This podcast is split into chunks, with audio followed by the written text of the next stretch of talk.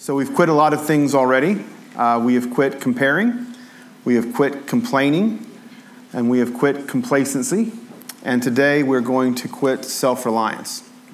But before uh, we get started on what we're quitting today, um, you know, there's some things that we don't quit.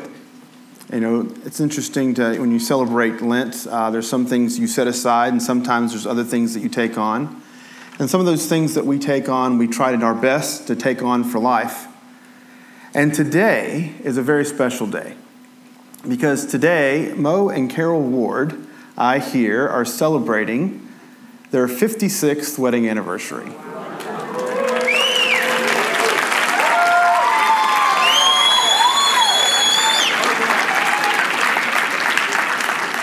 I appreciate that fist pump, Mo. Congratulations. So, historically, the season of Lent often uh, looks at the 40 days and the 40 nights of Jesus' um, temptation in the wilderness. And so, I'd like for us to take a look at that temptation passage in Matthew's Gospel. And uh, I know it's a very familiar passage, but we'll take a look at it uh, briefly, and then we're going to focus in particularly on temptation number one. So, beginning in Matthew's Gospel, uh, chapter 4, then Jesus was led by the Spirit into the wilderness to be tempted by the devil. He fasted 40 days and 40 nights, and afterwards he was famished, no doubt. The tempter came and said to him, If you are the Son of God, command these stones to become loaves of bread. But he answered, It is written, One does not live by bread alone, but by every word that comes from the mouth of God. So this is interesting, isn't it? When it says that Jesus led, or excuse me, that the Spirit led Jesus out into the wilderness. Now, when I heard that as a child, I grew up in the mountains. I, knew what the woods were. I knew what it was like to go out in the wilderness. And when I went out in the wilderness, I thought of something that looked like this. Right? The wilderness. And then uh, I went to Israel and I went out into the Judean wilderness and I found out that it looked something more like this. That's a pretty rough looking wilderness. You spend 40 days and 40 nights out there, we're not just talking about some kind of survivalist, right? We'll come back to that. And the second temptation, then it says, uh, Then the devil took him to the holy city and placed him on the pinnacle of the temple, saying to him, If you are the Son of God, throw yourself down, for it is written, He will command His angels concerning you, and on their hands they will bear you up, so that you will not dash your foot against the stone. Hmm, that's nice. Right. And Jesus said to him, It is written, do not put your Lord to the test.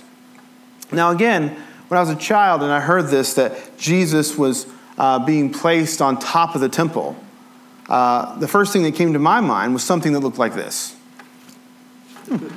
Right? Little local church. Maybe Jesus is up there fixing the steeple.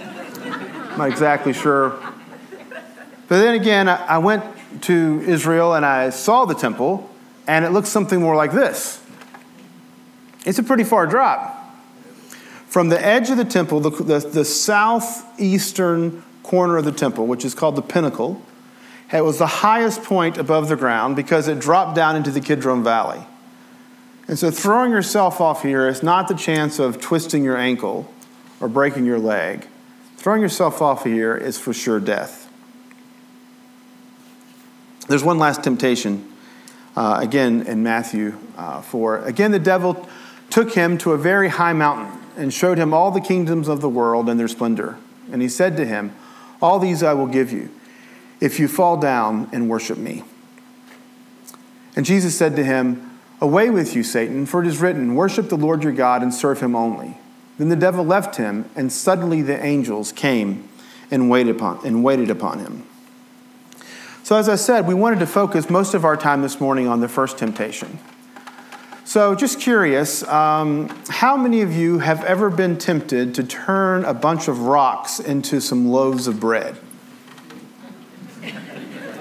Right? Everyone in the youth group raised their hand. They all think they're comedians. and Dave Howe did too. Right. Okay, so we, we've never actually been tempted to turn stones into bread. It's not a temptation that we regularly face. It's not a temptation that any of us have ever faced. Now, we've all been hungry before, but we've never been, ne- never been tempted to turn uh, stones into bread. Part of this is because, in order to be tempted, to be truly tempted, it has to be something within our reach, right? We're tempted to do something we have the capacity to do. We're never tempted to do something that's kind of beyond our very capacity because then it's not really a real temptation. It, never, it can never really be a temptation. And secondly, we're always tempted with something that, that we want, right? We're never tempted with something that we don't want, right? So if I said, in order to be a, a member at Oasis, this is imagining that we had membership, but go with it, just an analogy. In order to be a member at Oasis, you had to eat fish. Uh, some of you might think, oh, I don't know. I don't know if I can keep coming there anymore or not. I can't stand fish. Or if I flipped it and said, uh, in order to be a member at Oasis, you couldn't eat fish. Right? And then some of you are like, ooh, man, that's a big sacrifice because I would be tempted to eat it. Well, only those of us that would be tempted to eat it are those who love fish right? If, if you don't want it, you can't be tempted for it. So, as we look at this temptation, uh, the tempter, as he is called here, comes, comes to Jesus and says, If you're the Son of God, turn these stones into loaves of bread. So, there, there are several things that stand out.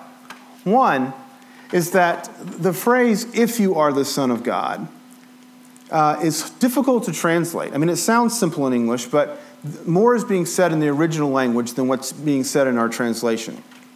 Part of what's being lost in the translation is that the tempter is not trying to be inquisitive to see whether or not Jesus actually is the Son of God. It's not if you are, and I'm not sure you are, but if you are, let's see if you can do this, right? Let's see if you can do this trick. It's more like uh, it, it's since you are the Son of God. It's like for the sake of argument. Like, I believe you are, and if you are, and I think you are, then shouldn't you do this? Shouldn't you just turn these stones into loaves of bread? So that's, that's probably a better translation. Uh, since you're the Son of God, then why don't you turn these stones into loaves of bread? And so, what would that temptation look like? And, and what would the actual sin be? I mean, let's imagine, for example, Jesus is like, wow, that's a good idea. Hadn't thought of that. Whew. Hadn't eaten anything for 40 days. So he just turns, turns some stones into bread and kind of eats. Would that have been a sin? What sin would it have been? I mean, some people say, well, he would have broken his fast. Fasting, that's an interesting spiritual discipline. I'm just curious, how many of you have ever fasted? Just so, you, just so you know, as you're raising your hand, that means that you skipped at least a meal, right, in order to be in tune with God. All right, yeah. That's what fasting means. It means you skipped a meal. Now, all of you who have fasted, raise your hand again. How many of you have broken your fast? Right. Right, all of you, right? If you had not broken your fast, you would have died. That, that's what happens when you don't eat, is that you, you die. Right? Everyone breaks a fast. In fact, the first meal of the morning, breakfast, or as I misread it when I was, you know, in primary school, I called it break fast. I was not a very good reader. But that's, that's the etymology of the word. We are breaking our fast. We have fasted through the night. We've not eaten for the last eight hours or so. And so we get up to eat, and now we have breakfast we've broken our fast. Now, I'm imagining that we've gone the whole night without eating, except for some of us who get up in the middle of the night and get like a snack or something. And we call that early diabetes. Stop that. you need to be able to make it through the night and not eat. That's just good for you. All right, preaching to myself.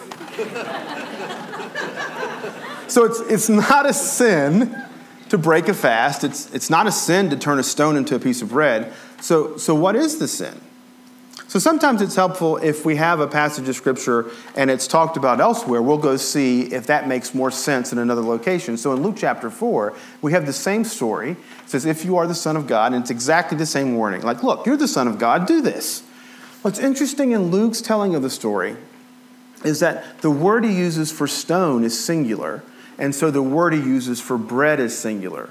So the best translation would be if you are the Son of God, then turn this one stone into a piece of bread. Which makes it sound like Jesus is being tempted just to provide for himself, which is an interesting temptation in and of itself, right? To provide for yourself, not to rely on God, we'll say. You know, you can do it.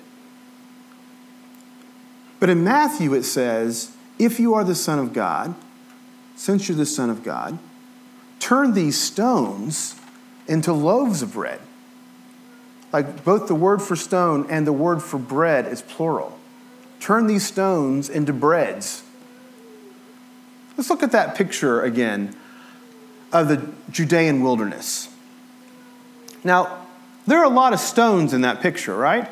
I mean, it's basically just rock on top of rock on top of rock with a little bit of dirt, but mostly it's just rock. Now, if you're standing in the Judean wilderness and it crosses your mind, what if I turned all these stones into loaves of bread? Well, with that much bread, who could I feed? Not just myself, I could feed the whole nation. And I want you to think about Jesus. I want you to think about his own identity and his own self awareness of who he was and who, who God the Father was calling him to be and the role that he was supposed to play with this group of people. He was to be their Messiah, he was to be their provider. He was to be the godly anointed one who would come and deliver them from oppression. Right? So, if he could turn all the stones in the country to bread, then not a single person in the country would be hungry. Everybody would have enough to eat. So you have to think this temptation for Jesus is more than just a temptation. At least the way Matthew's telling the story, it's more than just a temptation to take care of himself. It's the temptation for him just to pull up himself by the bootstraps and take care of everybody, which I think he certainly wanted to do. His response, he says this. He says, um, It is written, one does not live by bread alone but by every word that comes from the mouth of God. Well, that sounds nice. But if I'm hungry, I need more than just words to chew on. And what's interesting is that this passage of scripture that Jesus is citing is out of Exodus, and it's the story of the wilderness wanderings and when God provided manna from heaven, right? Some kind of heavenly bread that they had to eat. It's interesting. Why don't you turn these stones into loaves of bread? Well, it's written that people don't live by bread alone, but by every word that comes from the mouth of God. And he quotes this passage about God providing bread. You see, here I think Jesus is doing a very interesting thing. He is being faithful at the very point and at the very place where his predecessors had failed to be faithful. He's in the wilderness, they were in the wilderness. He was hungry, they were hungry. They needed to rely on God, and instead, they didn't. They tried to just do it themselves.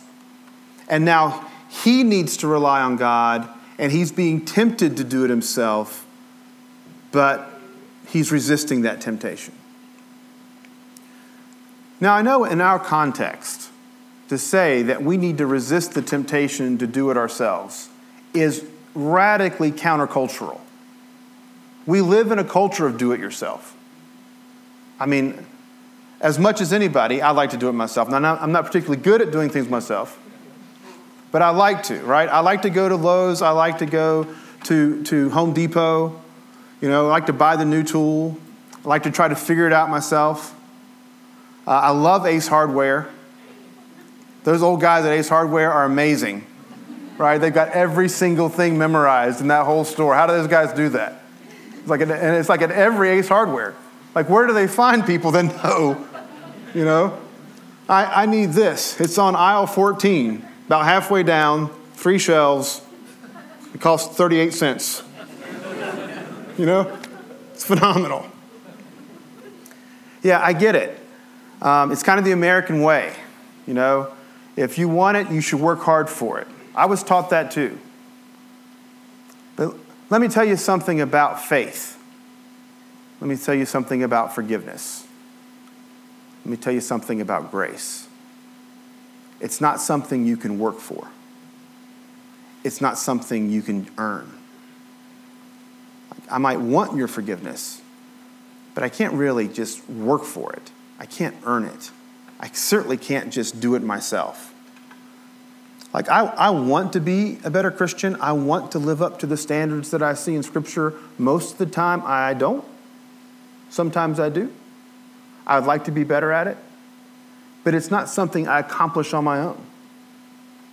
It's something that somehow God works in me, and not just in me, but in us. Right? I see God working in you. And, and, I'm, and I'm drawn to that. There's, there's this kind of beauty of holiness, this attractiveness to, to righteous living. That when you see it, you can like smell it and taste it and want it. But it's nevertheless a gift of God. It's only by the Word of God that we can have life. Christianity is not a do it yourself religion. It's just not. It's not works righteousness, we call it sometimes. And Jesus gets it. Jesus says, No, I'm not going to feed all these people this way. Which makes me think about last week's sermon just a bit. We talked about I quit complacency. If I quit complacency, it sounds like I need to stop just sitting around and take initiative. Like I need to do something. Except this week, we're saying I quit self reliance. So, which one is it? Am I going to quit being complacent and actually do something, or am I going to quit self reliance and actually depend on somebody else, and particularly depend on God? That's kind of confusing. What about that second temptation? So let's, let's say that this reading is valid, that what Jesus is being tempted to do is just do it himself. And he's resisting the temptation to do it himself and goes, No, I'm going to rely on God. Then, when you look at the next temptation, it says, Then the devil took him to the holy city and placed him on the pinnacle of the temple, saying to him, If you are the Son of God, throw yourself down, for it is written, He will command His angels concerning you, and on their hands they will bear you up, so that you will not dash your foot against the stone. And Jesus said to him, Again it is written, Do not put the Lord God, your, your, your Lord your God to the test. So, one thing that just jumps out at me is this. In the first temptation, when Jesus was tempted, he kind of quotes scripture as the reason why he shouldn't behave that way, right? I shouldn't just do it myself, which I think can, can lead to sinful ways of doing things. I should rely on God. Well, then it says, okay, why don't you rely on God? Like that's the next temptation. Why don't you just jump, right? Why don't you just, just completely lean in, right? Be all in. Take a leap. We said that too last week. Take a leap off the temple. Because it says in Scripture, this is interesting that, that, that the tempter is quoting Scripture here. He has given his angels charge over you. Look, that's Psalm 91. I love Psalm 91. It's like one of my favorite Psalms, right? You are my hiding place. It's an old praise and worship song from the 80s, right? That came from Psalm 91. Yeah, I love Psalm 91. What's Satan doing quoting Psalm 91 to Jesus about why he should take a leap off the temple? My friends, this should give us cause for pause. If Satan can come up with a scripture as to why Jesus should try and attempt suicide, then just because you can think of a scripture or your friend can think of a scripture, or you read some meme on Facebook, doesn't necessarily mean that this is what the Lord wants you to do. Yeah? We can come up for scriptures for all sorts of things, right? The question is are we rightly dividing the word of truth? See, I would say Satan was wrongly dividing the word of truth. Did he, he, it wasn't that he misquoted the scripture. He quoted Psalm 91 correctly, but he misappropriated it. That was not the scripture for that situation. That's, that's an important point. And then there's this, right? So, on the one hand, I'm supposed to rely on God. On the other hand, I'm not supposed to not do anything. So, both, both, both lessons turn, turn out to be true. I can both quit complacency so that I, I'm active, I take initiative, I'm a participant, and I can quit self reliance. Right? It's not all on me. Right? So, here's, here's the challenge that we have in our culture it, everything gets presented to us as though there are only two options. You're either this or you're that. You're either for it or you're against it. That, but what, what, if, what if I don't fit in either category? What if, what if I fit somewhere in between? Or what if I'm totally off your little spectrum you're trying to push me onto? You know, what if there's a way of living faithfully in the world where I both rely on God and understand that my reliance on God does not uh, forfeit my responsibility to participate with God. And there, therein lies the practice of the faith, right? Living it out. And I think that's crucial.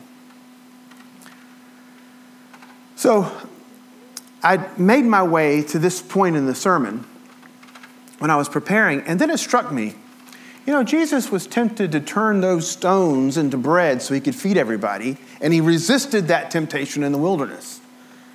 But then there's another story. It's in Matthew, but it's also in Mark, Luke, and John. It's one of the few stories that actually appears in all four Gospels. And it's a real funny one.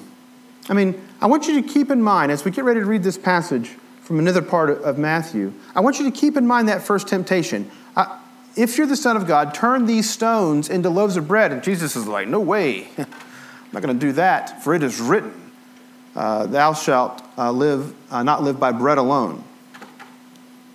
But then there's this passage from Matthew 14, and it says this Now, when Jesus heard this, he withdrew from, from there in a boat to a deserted place by himself.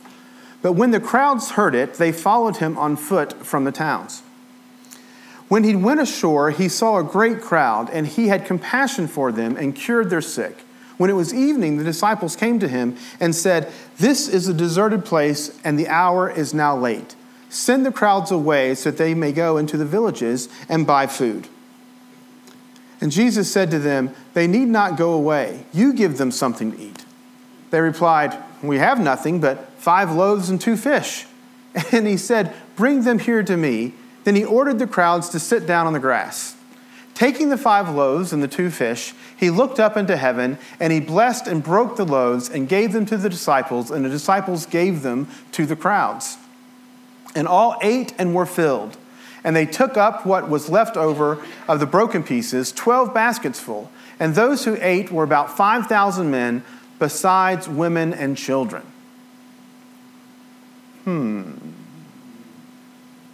So it's a sin to turn those stones into bread, but it's not a sin if you already have bread to somehow miraculously multiply it so that everybody can eat. I mean, what's going on? Is it a sin or is it not a sin? Or does it matter where you are? In the first place, he was in the Judean wilderness, which is a desert. In the second place, he said he was in a deserted place. Well, that sounds the same. so, what's, what's happening? Well, again, I think in the first case, Jesus is playing the role of humanity. I mean, he is the Son of Man, right? I, I love the way C.S. Lewis writes it in, in his stories of Narnia, right? The sons of Adam and the daughters of Eve, right? Jesus is the human. And he's not, he's like the full human, he's like the representative of Israel He's doing what they failed to do. He's remaining faithful to God in the wilderness. He's, he's, he's playing the role. But you see, Jesus has another role to play, right? He's not just fully human, he's fully divine.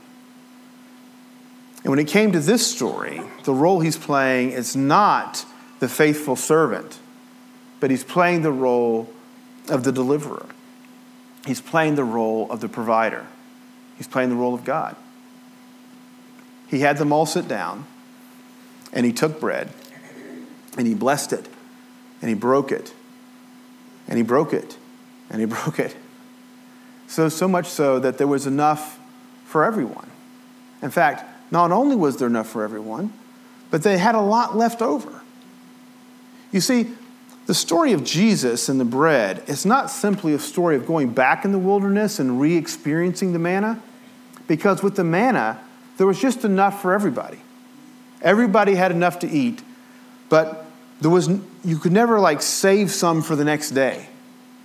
Like the bread would spoil it would, it would go bad. The manna would go bad. You couldn't eat day old manna. But with Jesus, it's more than just provision for the day.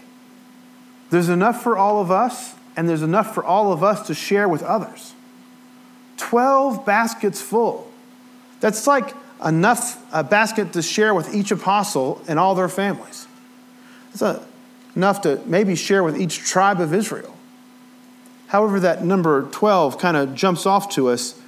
The promise of the kingdom is not just a promise of provision, it's the promise of abundance. I think we also hear this. We hear this as well in the story of the Lord's Prayer. We opened our service with it, and it's an interesting one. Our Father in heaven, hallowed be your name. Your kingdom come, your will be done on earth as it is in heaven. Give us this day our daily bread. It's an interesting one. Give us this day our daily bread. Again, I apologize for the um, technical argument here. It's actually a difficult passage to translate. Is it, give me enough so I have to eat and I can survive? Or is it, give me now the daily bread? That is, the, the bread that we would have daily. Uh, some translators will translate it, give me today the bread for tomorrow. Give me today the bread for tomorrow. What are we asking for? It's, it's, it's amazing what we're asking for, really, or what we're being taught to pray for. We're being taught to pray for the kind of bread that comes from heaven. We're being taught to pray for the kind of bread that's more than just sustaining us. We're being taught to pray for the bread that will last and last and last. It's, it's a eschatological prayer. It's a prayer for tomorrow.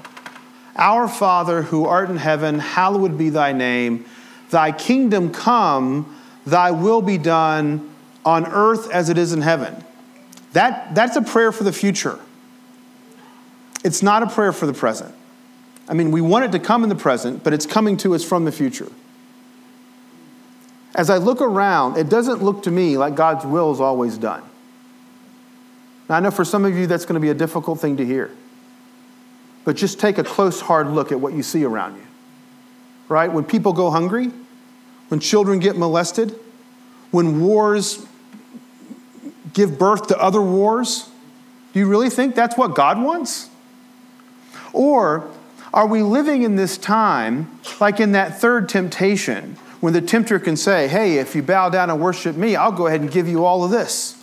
Well, who was he to say to Jesus, I can give you all of this? Well, according to Scripture, he's called the ruler of this age. Another passage, Jesus says, We must depart, for the ruler of this age is coming. Well, who's he talking about? Right? He's not talking about himself because he's there. Who is the ruler of this age? It's the same one who tempted Jesus, like, if you worship me, I'll go ahead and give you everything you want. And he's like, no, we're going to worship God, and only God are we going to worship. So the reason that things are in such a mess is because we have somebody who's making a mess of these things. And that's not Jesus. But then here's our prayer Thy kingdom come, thy will be done on earth as it is in heaven, which suggests that the kingdom of God and the will of God is being accomplished in heaven. So we're wanting it to come to earth. We're wanting it to be accomplished on earth. Do you see how this is a prayer for the future? A prayer for what we want to be? Look, I, I want it to happen in my own life. Sometimes I don't do what I think is right. I would like for God's will just to be done in my own will, right? I would just like for my own will to conform to the will of God. Forget about trying to save the world. I can't hardly get myself straight. But then that goes back to the first temptation, doesn't it? It's not me that's supposed to get it straight anyway. I'm supposed to rely on God. Right? It's about not self reliance, but spiritual dependence. Dependence upon God. And so we pray, give us this day the bread for tomorrow. Give us the kind of bread that only you can give us. Give us the bread that we get when you take it and you break it and you make enough. Enough for all of us. And you make not just enough, but you make more than enough. Because that's exactly what happened when Jesus blessed the bread and he broke it. There wasn't just enough, there was more than enough.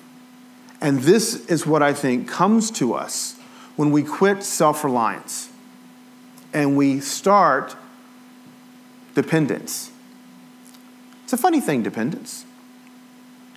Like, when I think about maturity, I think about maturity of becoming ever increasingly more independent. Except spiritually, I think it might be the inverse. That the more spiritually mature you are, the more dependent you are on God. And that's what we're looking for.